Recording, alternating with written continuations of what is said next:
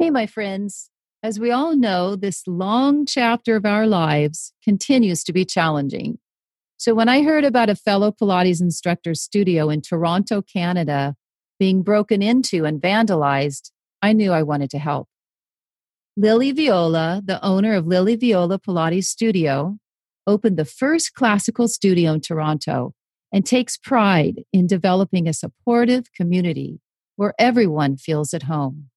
It's a place that honors Joseph Pilates' work and provides focused, quality instruction.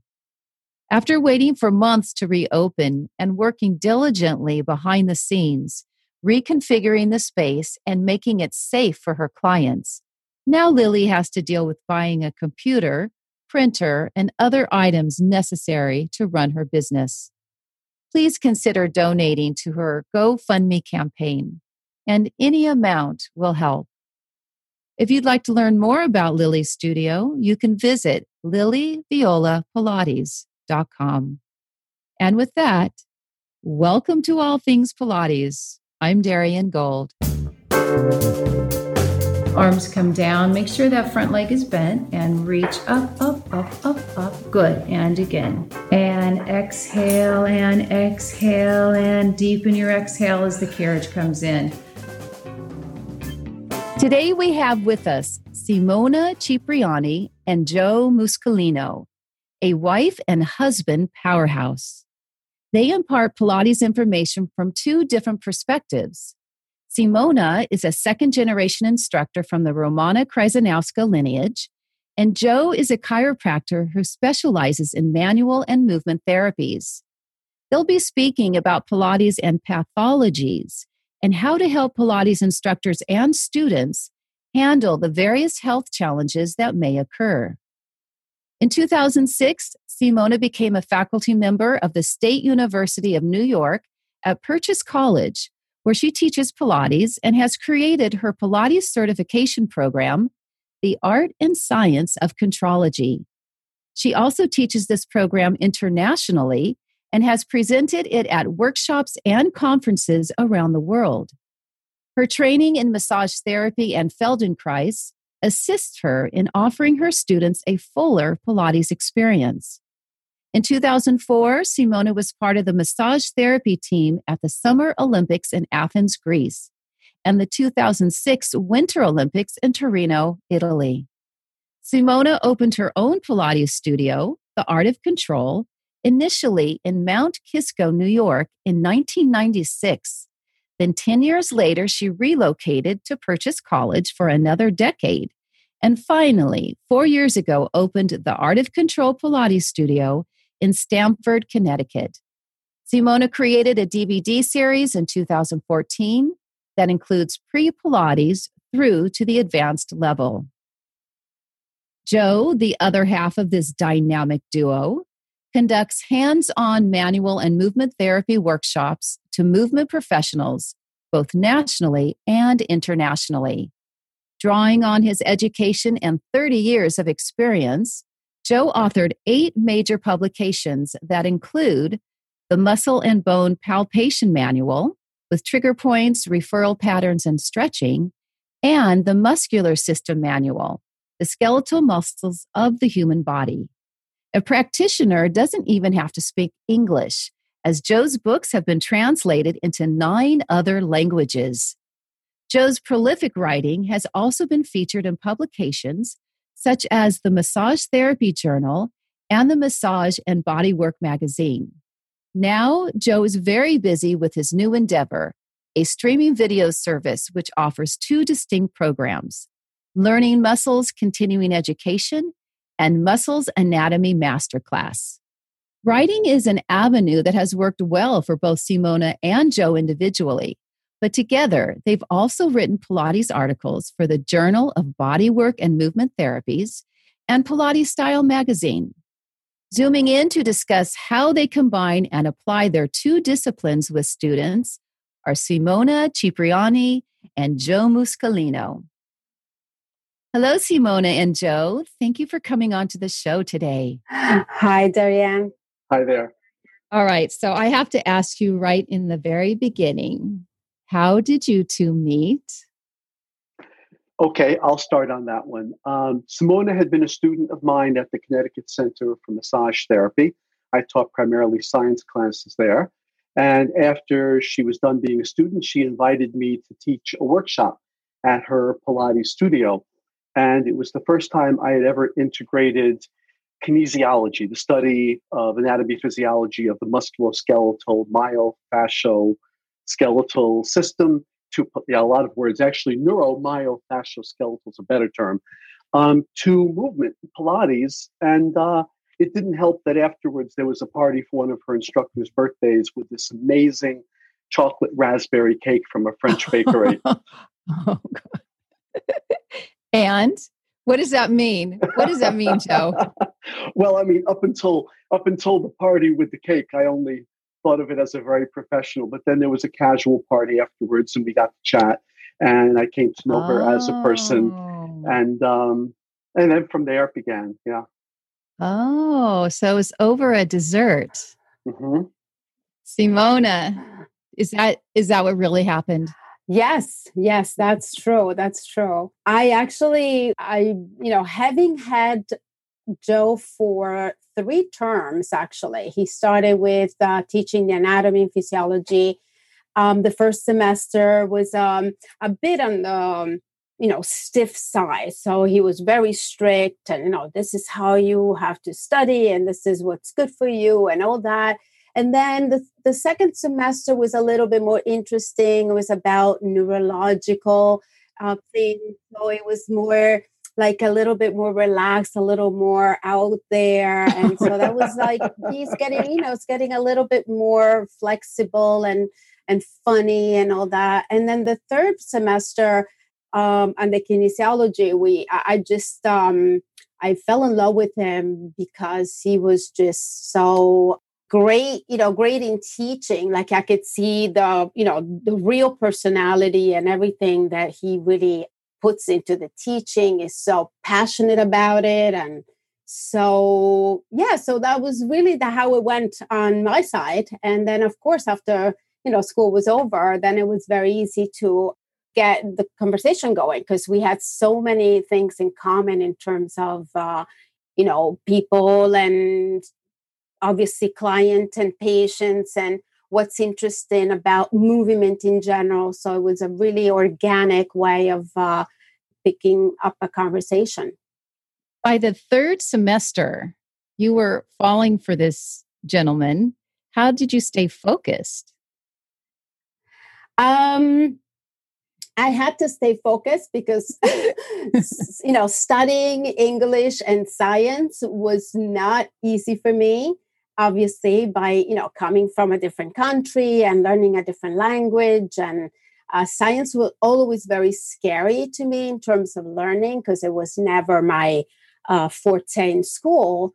And so maybe that was part of it too that it made it everything very accessible and very you know available even when you didn't have a strong scientific background you know, I really understood that if you have a good teacher and it really breaks it down for you and gives you step by step, that you can also really learn something that maybe it was impossible before. After the third semester, and you probably most likely got A's. I, uh, because I study a lot. Yes. Yes. And you wanted you, you wanted to impress your future husband. Did you know early on that the two of you would be working together? Did it seem like an obvious fit? Um, I'm not sure if it was obvious. I know that uh, Joe liked to do some sports. He was playing tennis and he was active, always pretty actively physically. I don't know, like, if I could just imagine that he would go right into Pilates or doing things like that with me. But I knew that um, the love we have for both education and you know wellness and movement therapy or any kind of therapy that that would bring us somehow together yeah and joe what for you has been the or one of the most satisfying parts of coming together Pilates and mm-hmm. perhaps otherwise? I two thoughts come to mind. The first one is that I was mostly involved. I still am probably more, but I'm mostly I was mostly involved in the world of manual therapy. Uh, I would teach massage therapists, physical therapists, uh, chiropractic physicians. It was through Simona that I entered more into the world of movement therapy, which is very dynamic, right? Movement is dynamic by definition. And it was also more challenging uh, to relate the concepts, the underlying fundamental concepts of, again, that term kinesiology, which is musculoskeletal anatomy and phys, to oh, mechanics, biomechanics could be substituted, to movement, which is constantly changing in positions, joint angles, forces, etc. So that was um, enriching for me from the very beginning. And then the other part is that I'm much more linear in my thought process. And Simona is much more intuitive and creative. And I think she kind of flies a little more, but I keep her more grounded. and she kind of lifts me up from being quite so A, B, C, D. So some of the things we can accomplish together um, are greater than I think, speaking for me, I could ever have accomplished on my own. So I feel that we have a really nice synergy in that particular regard. Also, because my world is here. It's like one sphere, and her world is in a similar sphere, but they're not, they, they overlap a bit, but they're not fully overlapping. So there's this congruent area where things come together, but we can enrich each other's sphere by the rest of our experience and knowledge base. Would that show up in terms of new students coming in and how you assess them? do you naturally assess, let's say, a chiropractic patient and a Pilates student? You assess them individually, but are there times when you come together to work with, at least in the Pilates world? Uh, I'll start there, I guess. So, first, uh, in a few worlds, because we have a health and fitness center that has a full Pilates um, studio with apparatus, multiple apparatus, etc. But there's also myself as a chiropractic physician, another chiropractic physician, an acupuncturist, a massage therapist. Uh, so we have that situation where uh, they are literally, I mean, literally, uh, this is what, uh, Tuesday, uh, the end of last week, I did some work and assessment on one of Simona's clients. And tomorrow um, i'm coming in to do something again with another one of her clients and most all of my patients uh, well all, every one of my patients i very often like to say i might be able to get you well but i can't keep you well if you want to keep well then you need to be physically active and to me the one best method of body conditioning is pilates if not i'll recommend yoga or fitness training or anything they'll do swimming, running, whatever it might be. So a lot of my patients then become Pilates clients. And you know what? I don't see them as often in the future. That's good and bad, I guess. Well, no, that's it, the, the first goal was for someone to be healthy. So that's good. Yes. Simona, when a new new student comes to you, do you have a very specific way you remember when Romana would always tell us to watch somebody walk forward and back? Absolutely. You do something like that before you get them on the reformer? Yes. I think I get, if I talk to them on the phone and I take the appointment, I like to speak with them just to get a sense of who they are, um, just with their voice, you know, with the tone of voice, how they speak, what kind of words they like to use. And of course, when they walk in the studio, I notice how they walk in, you know, their mannerism and um, their posture. I, I observe them when they sit down to take their shoes off and how they, you know, so all these little tiny details are very important for me just to have a little bit of a bigger picture but the most important thing is when I see them move. Movement for me is the um, uh, the way I re- it gives me really um, more insights because when I see them moving, I see what's moving, what's not moving, what they choose to do. You know, even though I might say something to them specifically, I, just notice if they chose not to go in that direction or what direction they went to. It's a real important reading time for me. You know, and Darien, I'm sorry to step in, but um, to to more of your question from before too. It's not just in our center with common patients clients that we uh, work together, but we've done workshops in the United States and around the world where uh, sometimes it's I step in and talk about the foundational anatomy of something, and then Simona steps in and brings someone up onto you know apparatus or mat there and begins bringing them through movement, and then uh, putting into action some of the concepts I brought out, but then bringing out her, frankly, tremendous eye for what's called either body reading or or being able to see someone's posture and movement. So we also work together that way, and we write articles together, and we're doing our book together. So there are multiple ways that we do work together in that fashion beyond just what I had mentioned before. And the fact that it is so comprehensive makes future Pilates instructors probably not only more capable, but they have a, a, larger grasp over what's possible with our work, but with this foundation that Joe was talking about, because we didn't have that. I always asked for that way back when, but that was just never, that was never a focus. And I think because, especially Romana, believed in the work so much that even if you didn't know anything other than the actual repertoire, the person you're working with would be fine, would be taken care of. Yeah, if I if I just step in for a second, is um, like I was saying to you, you were saying to, about Romana observing people walking on the street, right? She always taught taught us about how to observe people moving, you know, whether or not it's working walking in the studio or walking down the street uh, that was a really big thing for her as well.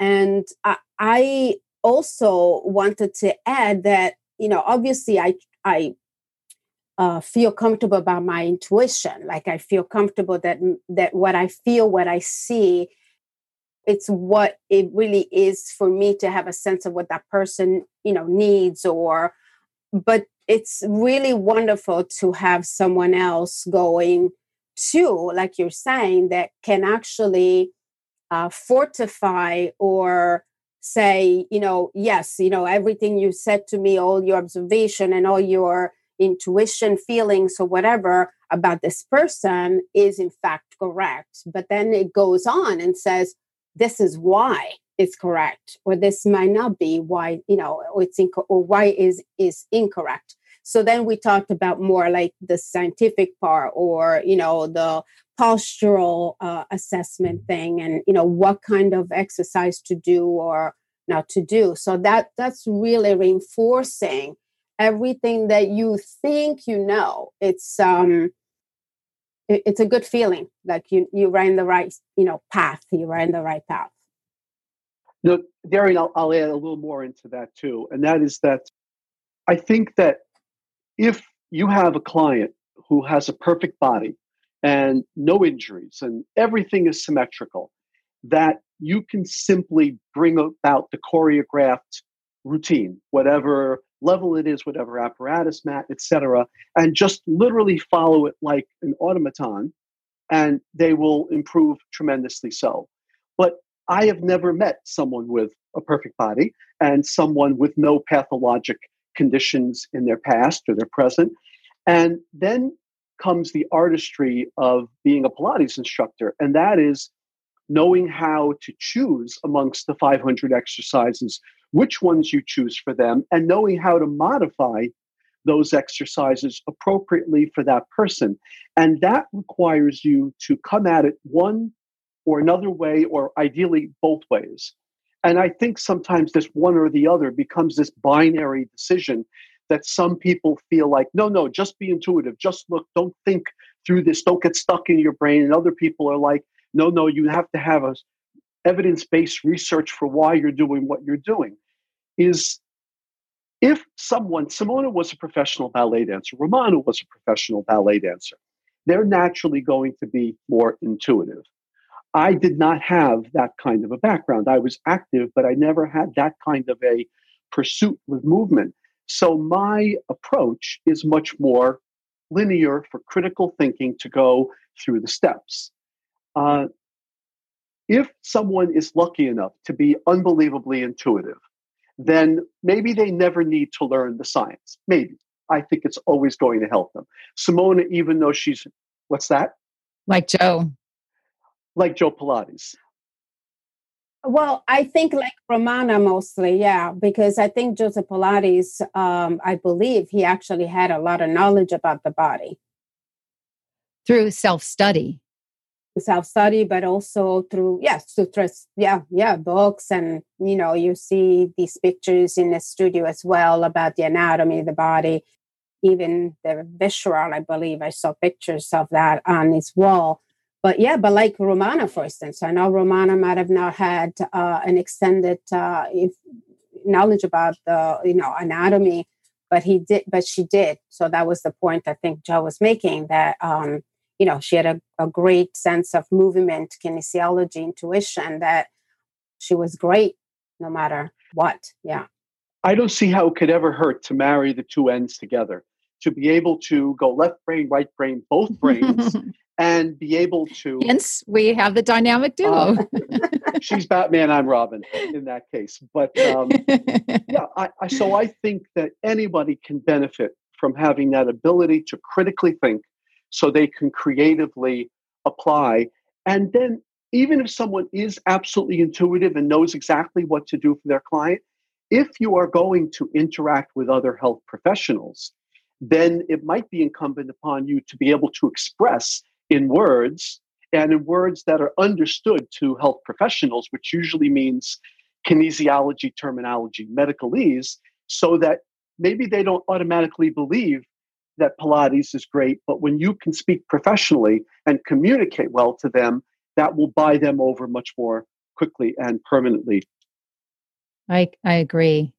Joe, when you talked about pathology, and today's topic is Pilates and pathologies. What is a pathology and what are pathologies?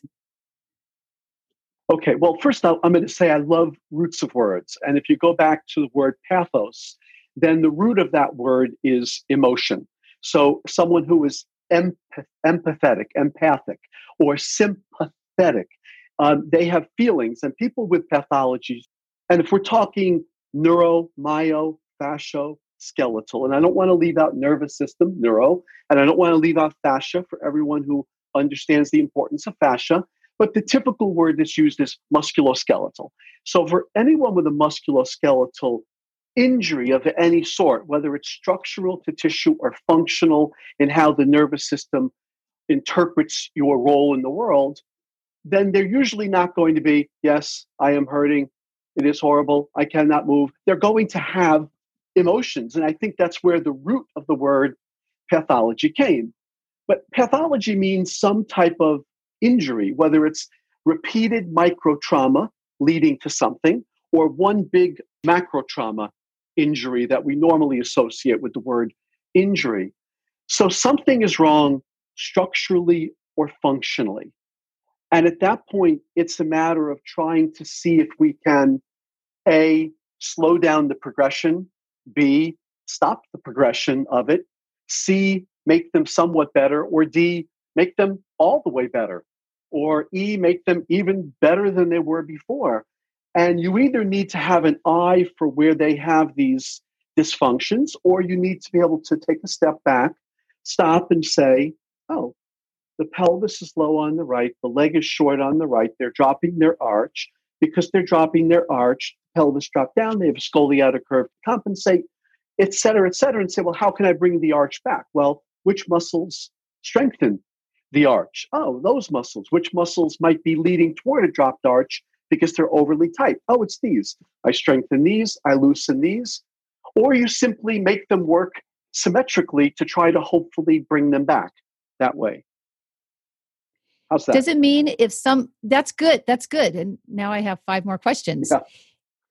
Does it mean that if someone comes to Simona and he or she has an injury, there's pathology happening because of the injury, right? Well, the injury is the pathologic condition. Okay. To be fair. Okay. In just in in in terms, yeah. Terminology. Then this person works with Simona and they heal. They get better, even better, what you were um, suggesting. Does that mean they no longer have a pathological condition because that injury is now healed? I'll step in real quickly and Simona go far further into this. First of all, in my opinion, no injury is ever 100% forgotten by the body. Um, it's very rare. If there's structural damage, there'll usually be some type of scar tissue that's there. And that scar tissue is usually never as elastic and giving as what the original functional tissue was. And that doesn't mean they can't become even better in their health than they were before, but it's because of compensations that you do to make them healthier right? You can increase the stretch for the rest of the tissue around et cetera. And even functionally, if there's no actual integrity loss, the nervous system remembers that there was an injury and it will always be a little more vigilant to say, oh, she injured me here before, he injured me here before, and he's starting to stress the area. I'm going to tighten the muscles and splint and armor and protect the area quicker than they would have before. Now, if you get yourself healthy long enough, then that might be so long forgotten that it is no longer very it's it's negligible. But I do want to say I think that every injury leaves some mark. But the Pilates instructor can usually come in there and, depending on the circumstance, very often bring them to where they were and far better, even if there's still something in there that is not fully healthy. Simona? So obviously, uh, I think everything needs to have a name, right, for people to be able to recognize something. So, it, you know, if we give it a name, like I have a pathology that it's called herniation of the disc, that people can also be a little bit more familiar with that. You know, there's also other names, pathologies, where I think they use names to just say, we don't know what that is, you know, like fibromyalgia, for instance, or something like that. So, in our case, in terms of Pilates instructors, I think we need to make sure that obviously we understand the situation and that we look, uh, first of all, not to make any things difficult or to worsen the situation. So, make, you know, do no harm also applies to us. And then movement is our first uh, important thing for clients to, to be able to feel that even if they do something or they have something, they can still be active, they can still move and go forward in their life. So I think what's important for Pilates instructor is one, recognize what it is so that we don't make it worse. And second of all, to notice what they can do easily and then start working from there and then look for where they're lacking you know movement or they're lacking their sense of confidence in that particular area or particular equipment or particular you know path, uh, path of movement. So I, I think if we're putting all that together then we're able to make them feel that they can still uh, be uh, comfortable and not fearing that they have to lack joints or lack movement or avoid certain things that they love to do just because we have this pathology. So that's when my approach is. That's what I start to do. And I see and I notice that when people feel better, a little easier, they don't fear to move, they are feeling that they actually are getting the circulation going, getting the breath going, doing a little stretch here, a little abs there, then they can feel a little more at ease for whatever that is. Then, if we take that idea and that concept to Pilates instructors, I know that you have said that fear is just a lack of knowledge. How do you help teachers who might lack their own confidence with working with an injured student? What can you say to these type of instructors? They just don't have the background or the experience. So someone comes to them and they have a big injury or they're coming off their post surgical what can you say to these types of instructors that that lack the confidence? Well i mean we have an incredible method right? We have a system. We have a system. So if you have learned the system you also learned like joe was mentioning before you learned uh, progressions you learn the variations, you learn modifications, so you learned to ask your client, how does that feel? You learned how to look at the move, what they move, and how they move. You also learn to ask the doctor, making sure that you're doing the right thing. So communication doesn't have to be directly with the client. Maybe perhaps it could be directly with their physician or physical therapist or massage therapist, whoever they go to to just reinforce that what you're doing, just to reinforce that what you're doing is the right way to go, right? So, yes, of course, I, I mean, the first thing I want to say is learn your anatomy no matter what. It's your body, it's not just the person you're working with, it's just your own instrument. And if you don't know your instrument and you don't feel it in your body, you don't understand why the progression that they taught us have a purpose, then why the number one exercise comes number one and not three, four, five? There is an, a natural progression also of the pattern of the movement that we're teaching. Then just do it for yourself. And then, you know, once you learn a little more, even if it's a little more, then you'll be able to understand better the method. You'll be able to actually appreciate what we learned. And then you can easily make it easy for the client to understand it. Okay, yes, you have sciatica. And if it's very scary for you to, to say, I have sciatica, then you say, okay, this is sciatica, it's just, you know, an inflammation of the nerves. Everybody has that nerve. Everybody can possibly get it inflamed. And when it's not hurting because it's not acute, you come to the studio. I'll show you beautiful stretches that we do with that, you know, because I've been there. I've helped so many people with sciatica. They couldn't even move, they couldn't drive, they couldn't go to work. And, you know, we all, we have amazing things we could do through that method that makes people just feel that they're progressing and slowly changing and they're also not in pain. So, you know, it's a matter of uh, understanding how to teach it step by step making sure that you don't fear these words, make sure that they understand what the words mean, and tell them that um, we have a, a, very comprehensive method that uh, most of the time, I would say 99.9% would help the person.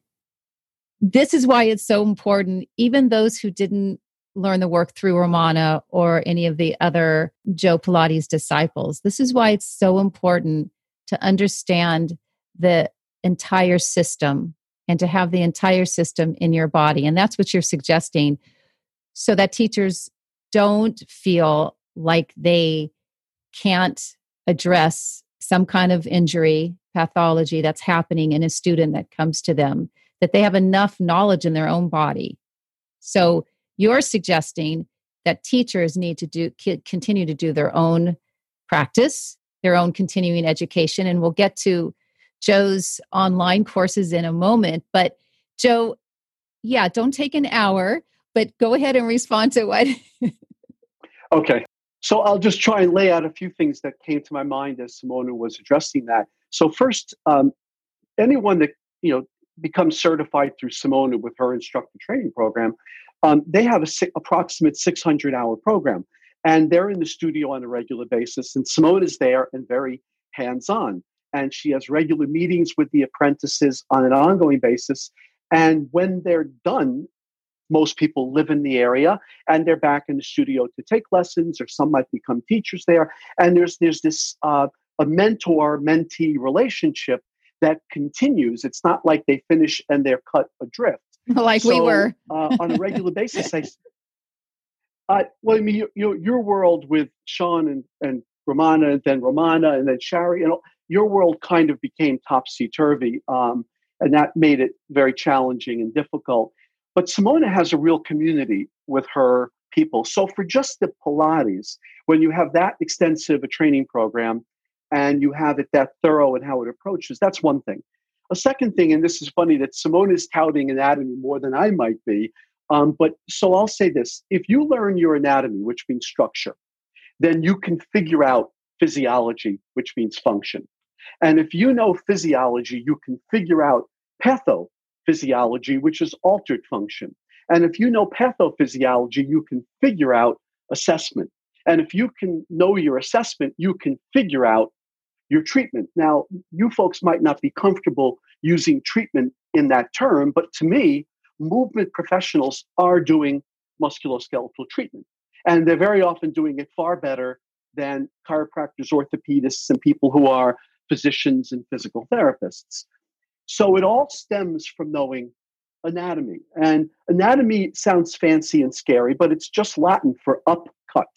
Anabolic steroids build up your body, and tome means cut. A tome is like a, pa- a book of pages, cut pages.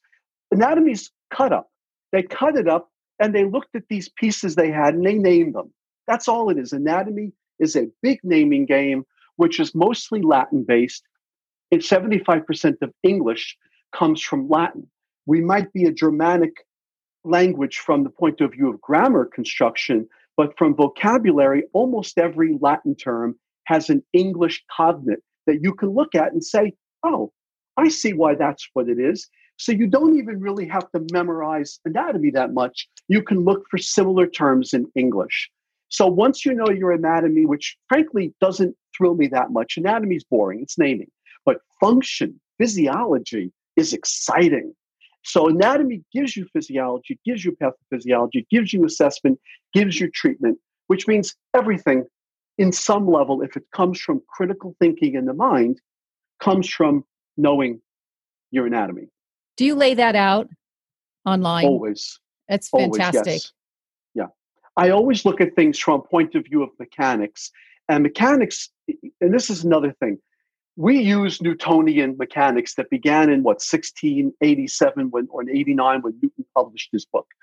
And those same mechanics exist today. I mean, Einstein upgraded it, but our clients aren't moving at the speed of light. So Einsteinian mechanics don't change physical mechanics of Pilates and movement and all that. And people know mechanics in their own body. It's just a matter of taking a step back and putting fancy words and seeing how it fits step A, B, C, D. And if I always like with my students to say, listen, you're not going to know everything as soon as we say it and go over it. But once you've heard it once, you're you're going to next time go, oh yeah, that, that's right, I've heard that, which is better than the first time you hear right. it, which is huh. Right. So oh yeah is always better than huh, and you need to be patient with yourself. That it takes time with a good textbook, a good instructor, good online resources, whatever, to be comfortable with this. But when it's taught in a step by step approach, each step is easy and simple and that's what it's really about is finding a way to make it approachable. Do you too have a success story that you can share with our listeners using chiropractic manu- other manual therapies and pilates? A guy or gal comes to you injured. I mean um, if i can step in um, after t- almost 30 years of teaching and also i'm sure joe as well in terms of being a chiropractor there's been many many uh, successful successful stories.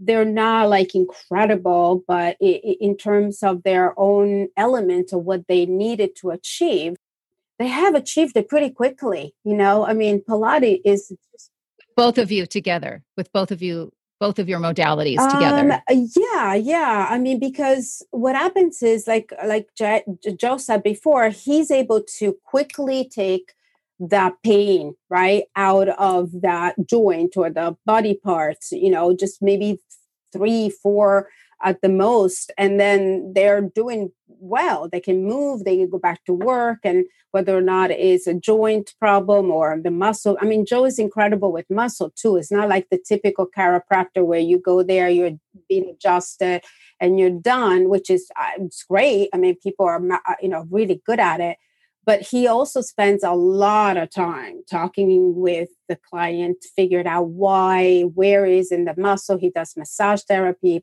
you know the physical therapy with the machine. So they get better right away but then the problem is what caused it what you know what was the cause of that problem and how do we not go back to that place whether or not it's posture or some kind of pattern that they do while they're working or maybe it's something psychologically that they are to you know then that's where we come to you know that's where we come in right? And so joe and i uh, have multiple uh, client slash patient that we worked with uh, each other and together and they don't go to see him very often but once in a while they have to go there because they get a little bit more you know stiff on the neck or lower you know they still have a low back issue. But with you know with us communicating with each other like for instance even just a few days ago i said to joe you know i'm going to send you this person again because that was a person that he already saw before but this time i want you to measure it. You know, I still feel that there's something going on there in terms of this different level on the pelvis and legs. And that's what he did. So now, you know, we have make sure that that person now is, you know, more level. Yeah. So it's like even small little things like that really makes a huge difference in the client's life. And they can feel that they can go to him and, and ask him the question about the actual science part. You know, they can come to me to make the diff, you know the the shifting in terms of the exercise that they can do at home and it, it's a team it's a team of work and that's what that's what i love the most yeah very i'll say it's it's a little hard to answer that question because i'm trying to think how i can answer it without betraying confidentiality but i'm thinking of one patient client of ours from westport if i can say that much simona who saw Simona regularly, but I kind of began with him more. And actually, he also got acupuncture. I mean, he did a number of things. And he got to a point where he became very strong and sufficient and self stably sufficient to be able to no longer need to really see me so that he could really continue on with Pilates. I can think of a particular client of Simona's from New York City uh, who was supposed to have surgery for a disc mm. problem. And I saw him once for an assessment to give Simona more depth and breadth on it, but he never had the surgery and he ended up being fully functional and fine. I can think of a patient of mine who lived a little bit away from us, so she didn't see Simona for Pilates, but she came in to see me a number of times. And then Simona recommended a Pilates instructor in her area. And this woman actually almost died. And when she was first seeing me, she was in a wheelchair and she was actually groggy and out of it. Just she got a scratch in her ankle from a cheap pair of plastic sandals that led to an infection, that led to her being hospitalized, that led to her entire system coming down. And I'm trying to remember why she was even first brought into me. She had been a patient before, but she gradually, through Pilates, beginning on a reformer, because she couldn't stand and do exercise. And Joe Pilates realized that something like a reformer or a Cadillac allows someone to have more stability lying down and don't they don't need to be as stressed in their body with exercise as standing up and doing jumping jacks. I'm, I'm being a little facetious here. But she gradually went from a, a wheelchair to a cane to walking unsteadily without a cane to walking fine. And she used to come to my office toward the end, and as other patient would come in when she was leaving, this man saved my life. And like, I'm blushing, and it wasn't me. It was the Pilates that saved her life. But it was another classical instructor that Simona had referred her to. So most of the time, I look at my role as being to get someone out of their acute stage and get them to a point where they're stable enough that the exercise is safer for them. And I know that there are people that might disagree, but when it comes to a marriage of manual and movement therapy, I think manual therapy is safer in the beginning to get rid of the very tight spots, the compressed joints, etc. If I, if I make it sound a little too simple, pinch nerves, and then to get them to where they're more stable to be able to take the physical stress of the exercises to be able to go from there. And I really want to make a point that all manual and movement therapies are, by definition, stressors to the body. If you do a little too much, they'll get hurt more. But if you do just the right amount, each stressor asks for a little bit of change. A little more of a stressor, a little more of a change, a little more, even better change. A little too much, you blow them out. So I think that manual therapy is a safer beginning. And then I think that movement therapy, Pilates, just brings them all the rest of the way. And I'll repeat, I don't see the people who do Pilates with Simona regularly that often, except for occasional exacerbations and tune ups. And that to me is the amazing thing about Pilates. It does strength, flexibility, and proper neural control. And I think it does it better than any other one method of body conditioning. Okay, so now I have to ask you do you practice Pilates? And now I can so proudly say. So I will say that I was a little oh, no. on and off for a lot of years. No, no, no. I'm just going back in that I played tennis regularly. Um, I used to be a runner. And at a certain point, I went to cardiovascular in a gym, largely because of a lot of history of heart disease in my family that I felt that cardiovascular was essential. But I had a disc herniation coming back from a trip to, uh, I was in Korea and then I was in uh, teaching in Dubai and then teaching in, um, uh, in Qatar. And I, I had long trips and I ended up with a disc herniation. And although I had done reformer periods of time in the past, loved reformer, but never stayed regularly, after that surgery, and I was still traveling again, I logged 90,000 miles on airplanes last year. I went to Pilates mat, and Pilates mat is what brought me back. Okay, wait a second. Oh, that almost rhymes. Wait a second. Are you are you are you saying that because you were on an airplane and different kinds of cars for those 90,000 miles or whatever, so all that sitting created the environment for you to have a disc issue? Well, I think that was part of it. Sitting is more stressful for the spine than standing is, than walking is. So that led to part of it. And then I remember when I was teaching in Qatar that I taught for three straight days. And then I saw patients. They wanted me to see patients. And I saw patients like 10 hours oh. on one day and uh, after work on the other days. And, and it, it was just, um, I think it was an accumulation. And I wasn't exercising when I was traveling as regularly because I wasn't playing tennis and I didn't have the Pilates reformer. So it was a combination of things, but I've been doing Pilates mat every day, five, six days a week regularly for the last uh, year and a half ish. And I'm, a, I'm at an intermediate mat level with, I will, you know, I really say this. One of my favorite sayings, Darien, is follow the person who seeks truth, beware of the person who has found it. I don't think Love there's any one choreographed Pilates routine that is always going to be right for everybody. So I knew I had the ultimate stamp of approval when a month or two ago Simona saw me working out and said, You have a nice little routine there. Because I was not doing the routine in order because for me, after the 100, I can't do the roll up. At least I never used to be able to. I was too stiff. Thinking of doing the roll up then would have just scared the hell out of me. So I went into single leg stretch, double leg stretch. I did other things and I've mixed it up a bit. But now, and I was just talking with a fellow Pilates instructor, apprentice of, of graduate of Simona's yesterday, and I was saying to him, because he once worked me out and said, you know, when you're ready, you might want to go back to the routine as Joe taught it. I think there's a wisdom to it. And I just said to him yesterday, you know, Joseph, his name is Joseph also.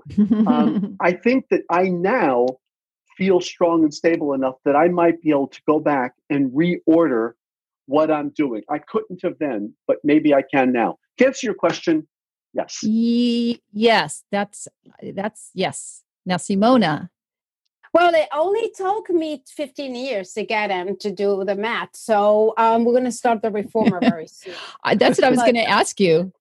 Oh yeah, yeah, no, no doubt about that. Um, but I just wanted to pick up one more thing before on um, the original question about the people that we shared, um, a client, the patients that we share. And I wanted to just talk about this particular patient because it was very interesting for me. Not so much about having him, having had to work with him, um, was discovered as I was uh, teaching him and progressing him, I could sense that there was something off. And I was able to, after a while of observing how the muscles were moving, how I felt the body was reacting to stretching, like the little twitches here and there. And I talked to Joe. I remember the day that I talked to Joe and I said, you know, there's something going on there. And then, in fact, unfortunately, it was diagnosed with Parkinson's disease.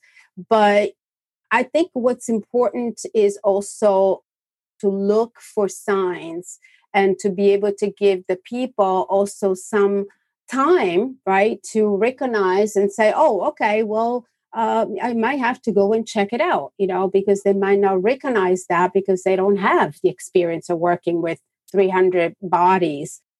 So, you know, for us to work with different people, we learn so much that we can all, always use it as a um, alternative way of assessing them. So that that was just a little bit of an experience that you know we both had together with that particular client.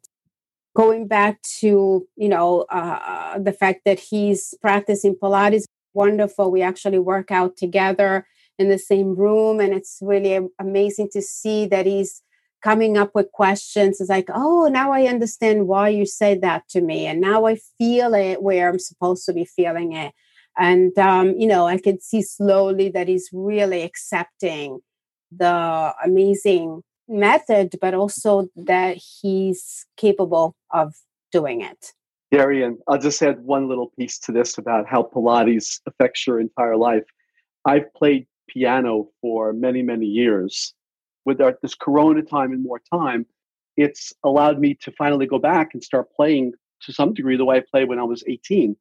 And I played a piece the other day, and at the age of 61, I went to Simone and said, That is the best I ever played that piece in my entire life, even from when I was younger, because I was able to articulate certain notes and bring them out.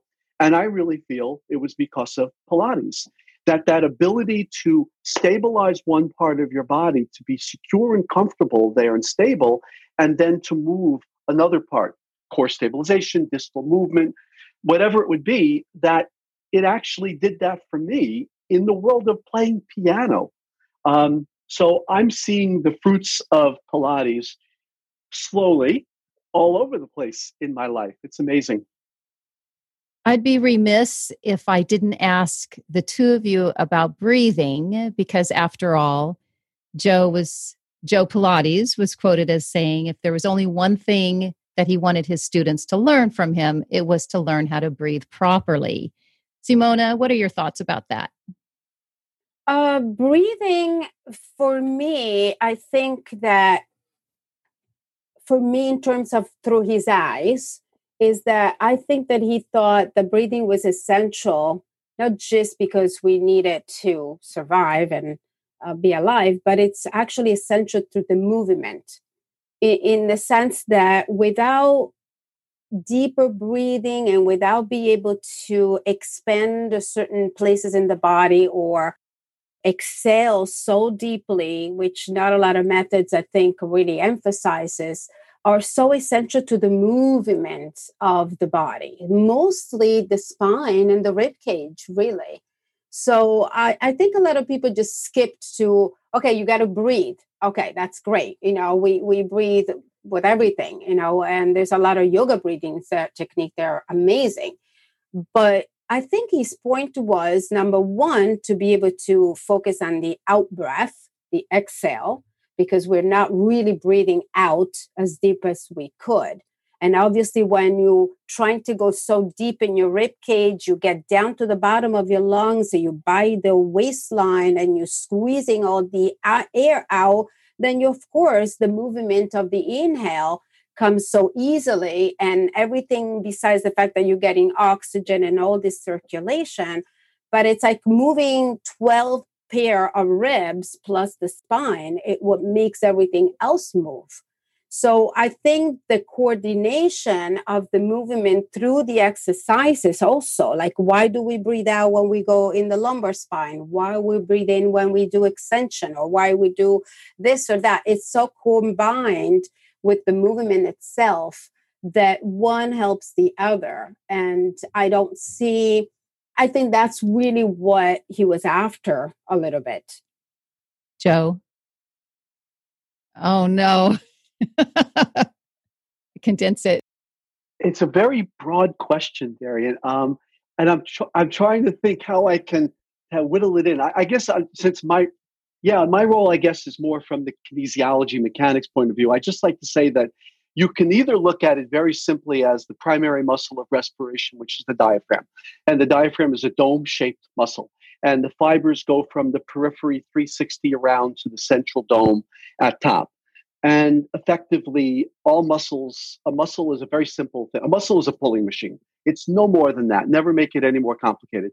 When a muscle contracts, it, it creates a pulling force toward its center. If the pulling force is greater than whatever the resistance is, it will either move bone A to bone B or bone B to bone A. Although in the case of the diaphragm, the other attachment's not a bone, it's the central fibrous tissue dome.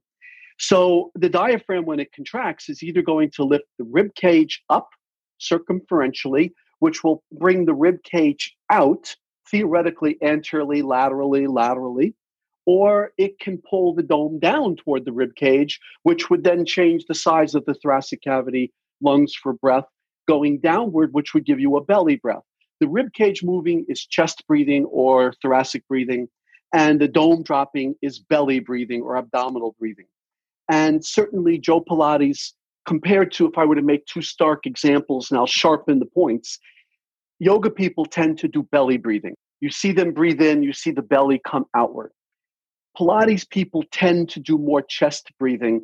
They tend to tighten in their anterior lateral abdominal walls and do more of the rib cage chest breathing. I, I don't want to take a side and say either one is right or wrong because both are good. One of the best answers to every question is it depends. And I will make one general statement that maybe can get me in trouble here is if we were to take each to an extreme, I remember once doing teaching a workshop in Dubai, and it was half Pilates and half uh, yoga people, and we were doing palpation of the psoas major, the the abdominal pelvic belly, and the yoga people were a breeze to just sink right into their belly and get to the psoas major against the spine. And a lot of the Pilates people, it was really hard to get in because they over. This is a complaint that a lot of PMA Pilates people have about classical Pilates is they say that they're too rigid. And I think that's when you take this belief that if you're supposed to engage your powerhouse during an exercise, that you're then going to keep it engaged every moment of your life. And that's not the case. You're supposed to engage when you need to engage, but then when you're not supposed to be engaging, you're supposed to have a better relaxed tone. So there are a lot of Pilates people that overdo that kind of engagement of the abdominal wall, chest breathing, and even Joe was a bit chesty there, and that maybe it was the cigars, and maybe it was the fire in his studio, but uh, maybe it was the asthma he had as a kid. I, I just say that's the diaphragm. The diaphragm can help you do chest or belly breathing, and it only helps you breathe in. Breathe out happens naturally from natural recoil. But then there are tons of accessory muscles of respiration that then it gets more complicated. And we'll leave that when you want to do a, a conversation on just breathing right. for an hour. okay. Thank you. That was that was clear. Okay. Even though it was abbreviated, because I know you have 16 more hours to talk about it. Yeah. Simona, your studio, I'm assuming, closed the art of control during this COVID time. Or are you have you opened again? So I actually came from Korea during the COVID because I was teaching in Korea. So I had to come back a little early for that reason. So I had to travel back home. So I missed the two weeks because I had to be home and do my quarantine before I went to the studio. And at the end of my quarantine, getting very excited to go back to the studio, everything else closed. So I started here in the States. So I started, you know, even earlier in a way. And it's been, uh, it was closed basically It's from the very, very beginning till June 17th. That's where we actually reopened in Connecticut. And it's open, but a lot of people are not back yet. And uh, we are changed a tremendous amount of things at the studio. Obviously, as you can imagine, you know, try to rush my business into going online and doing videos and meeting with my apprentices on Zoom. And I've been extremely creative in terms of uh, using my imagination to create these workouts at home because, you know, people of, of course you teach mat but then you don't have the mat with the straps and we don't have the mat with the pole or you don't you know all these little accessories that usually helps people in the studio and so i just basically went to the wall right so i went to the wall and i uh, combined my wall exercises with mat and yes. you know using the broom the stake of the broom and using all this piece of equipment um, to help them online. And you know, now I see a little bit at a time that people are coming, starting to come back to the studio. Mostly my students, really, because they really want to practice with each other. Um, of course, we use all the precautions uh, to be able to keep everybody safe and wash everything afterwards. Everybody wears masks and yeah, but uh, it's been um, it, it's been extremely difficult. Yeah. And in terms of online, is that the reason why you started your online two programs, Joe? Was that the motivation? No, um, I started that almost five years ago, uh, the first one. And the second one actually will be 100% rolled out uh, a week and a half from now. But I started because I was traveling all around the country and the world, and I was somewhere, I think in Australia, and someone said to me, well, when are you coming back for the next workshops in this series? And I said, I'll be back next year, like that. And they were like, next year? I have to wait a year before I continue in the study. And it just kind of planted a seed in my, it, it actually was the fertile ground for the seed that had already been planted. My son, who's in his early 30s, had said I should be going online, and Simona had said it would have been a good idea, and a few other people did. And it really just it caught me at that moment and and and so I started a ways ago, and I already had a lot of DVDs. I had 13 DVDs. So I dumped them in right away, and I've been loading seven, now 10 videos a week into it. Wow. And I'm now over 2,150 videos in the Learn Muscles Continuing Education. And it's it has a lot of anatomy, physiology, it has an entire Pilates folder with a lot of Pilates content. It has a yoga folder. It has a, an assessment folder, a pathomechanics folder. A, it has a, a complementary alternative medicine, but it's mostly manual therapy and movement therapy. And then I began the Muscle Anatomy Masterclass, which is an organized class of five videos per muscle that covers, well, I mean, not everyone has to always look at everything, but it has near 1,000 video lessons in it. And um, that's wow. my new baby. How does someone join? You go to my website, and it's a, it's a streaming subscription. You can do it monthly, you can do it yearly, and uh, you just go to my website, and you'll see what's you know, your website for each one. What's your website? Oh, Joe? right, of course. Uh, learnmuscles.com. www.learnmuscles, one word, dot com. Okay. Simona, what is your website? My website is uh, artofcontrol.com. www.artofcontrol.com. And you two are writing a book together. Uh, yeah, well, Joe has written many, many books, uh, but this one that I wrote was with Joe. uh, yeah, Simone is the principal author by far. Um, and when will that be published? Uh, this is going to actually be coming out uh, within the next few weeks. So we exciting, we, exciting. Yes, uh, I've been writing this book for over 15 years, and finally Joe came and said, "Okay, I can't take this anymore. I got to organize it for you because otherwise you never get it out." And in fact, that's happening. So um, I'm really, really excited. It's beautiful. It yeah, does. It sounds. Gorgeous. It sounds wonderful. One last question for both of you in terms of Pilates instructors in particular, but maybe this would just apply to anyone. We're still in a bit of a quandary and uh, uncertain times.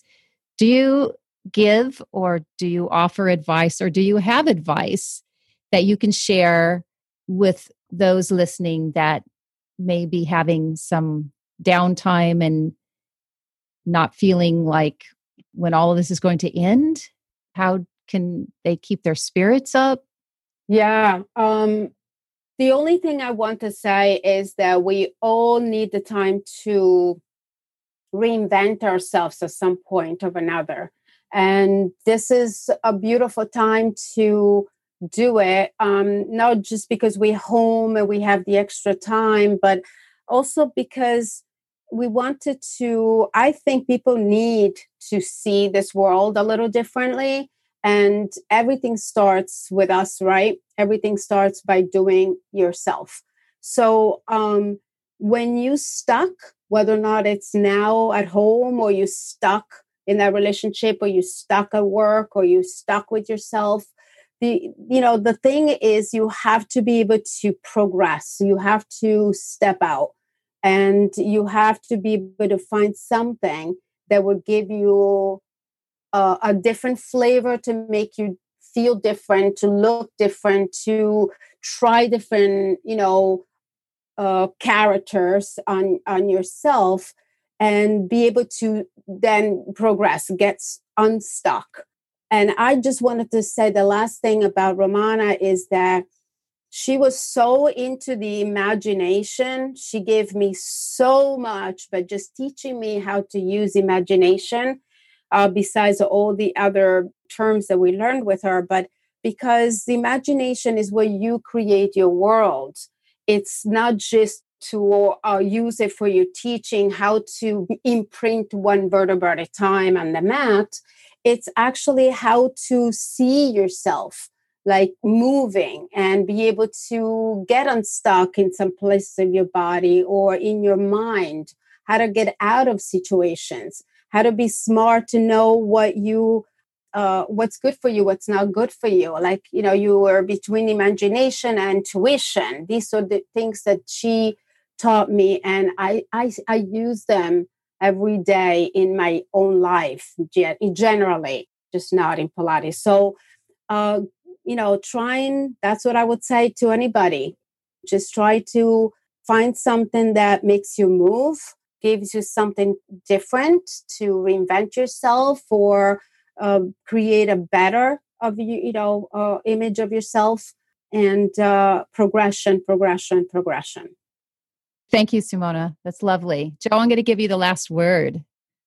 I would just say that every obstacle is also an opportunity. And for those of us who are fortunate enough not to have become very ill, passed away, uh, or, or maybe become ill and, and healed, hopefully that I look at this time as therefore the opportunity, Simona said, to reinvent. It's a reset. We can reset our lives. The world has stopped to some degree. And speaking for me, I'm doing Pilates more. I'm spending more time with Simona. I'm FaceTiming and spending time more with family and friends around the the world than I ever did before. I'm playing piano more than I ever did before. Um, we have an opportunity if we are fortunate enough to be healthy, but you know, locked in our home more to take opportunity. And movement is critically, critically valuable, especially toward making us feel better with all ways, not just our body, but our spirit. So this is an opportunity for people to learn, study, move, interact, communicate, connect. Thank you. Thank you.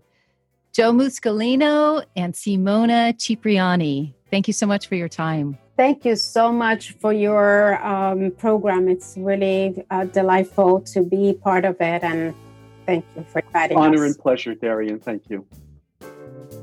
If you're appreciating this podcast, a great way to show it is to write a review. It really helps others find the show. All Things Pilates is produced and hosted by me, Darien Gold. Podcast production is provided by Audio Ephemera. I'm Andy, the audio engineer for All Things Pilates, and I'm also a student of Darien's. My Pilates practice has strengthened my core and, more importantly, given me a new awareness of my body and its abilities. Darien doesn't hold back, but it's fun, and I always leave my sessions feeling energized. And I'm not the only one. Hi, this is Beatrice from Germany. I have been practicing Pilates with the two Darien Gold apps since 2012. Now, in summer 2020, I was happy to discover that she was offering online classes even some that I could participate despite of the time difference of nine hours.